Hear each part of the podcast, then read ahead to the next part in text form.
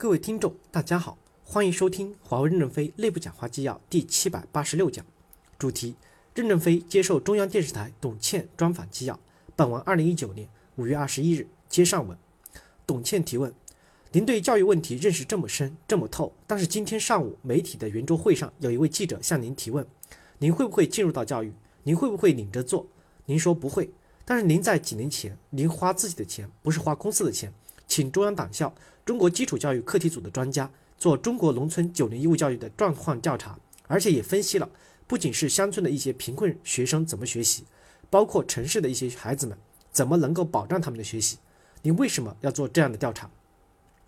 任正非回来说：“希望国家繁荣富强，希望国家能实现国家的梦想。”董倩提问：今天上午记者会上，您提出教育，尤其是基础教育，是国家层面考虑的事情，不是企业考虑的事情。任正非回答说：“提高全民族的文化素质是党和国家的基本责任。”董倩提问：“在您明确了不是企业责任的这样的前提下，您作为一个企业家，为什么要做这样的调查？”任正非回答说：“中央党校有权威性，做这样的一个报告，中央会相信，而且他们调查了全世界的教育情况，有非常深刻的理解和认识。”董倩提问：“为什么您以自己的钱去资助他们做这件事儿，而没有动用公司的钱？”任正非回答说。如果我要对外进行一些贫困资助援助，我是不能动用公司的钱的，因为公司的钱是集体的钱，是要有流程和表决的。我动用自己的钱，他们管不着。比如我最近去了普洱，普洱市委书记很有水平，他告诉我政府要干什么事儿，从古至今就是修路、架桥、办教育。他把地方的文化搞得很有特色。那天我看了一个村庄的演出，我很感感慨，送了他们五台钢琴。我也曾向贵州省捐献了数百台钢琴。希望从青少年开始就不要单纯的学数理化，应该有全面的素质教育，奠定广阔的文化基础。当然，这肯定不能用公司的钱。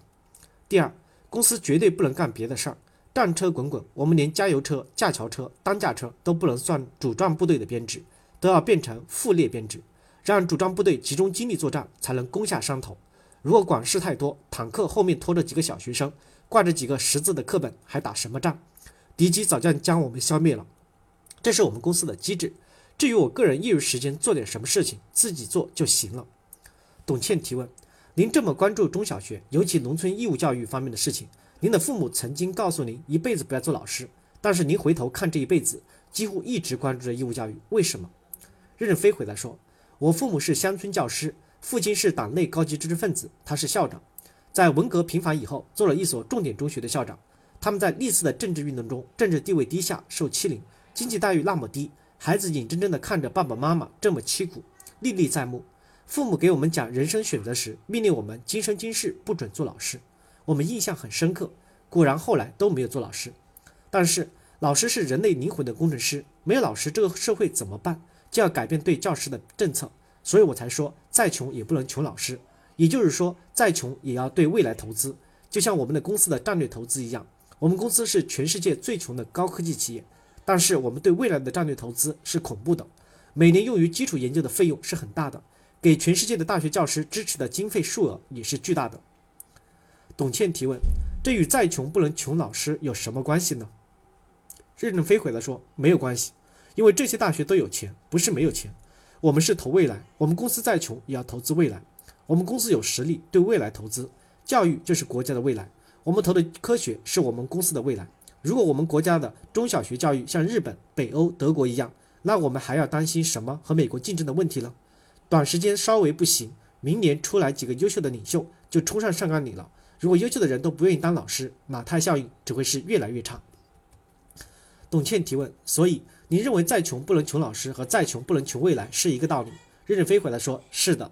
董倩提问：您父亲当年嘱咐孩子们不要当老师，就是看到当老师从经济上没有希望。社会地位也不高。同样，在这份报告里，我们看到也是类似的情况。比如在日本调查的时候，百分之百的日本老师，哪怕偏僻地区的日本老师，任正非回来说，在日本，一个小学老师的地位是很高的，他们很自豪，觉得很荣耀。董倩提问，那就说明这个状况没怎么改变。任正非回来说，当然，这些年已经有很大的改善。我们也要肯定，中国七十年来教育有巨大的进步，这三十年也有巨大的改善，教师的生活也有巨大的进步。但是要看到老师们，他们是祖国的未来，他们担负着给花朵浇水，如果我们都不给花朵浇水的人一种信事业心、使命感，少浇两次水，花枯萎了，我们就不不就少了一个乔布斯吗？董倩提问：您认识到这样一个关键性的问题，但是企业再大就是一家企业，您能改变这个社会问题做些什么呢？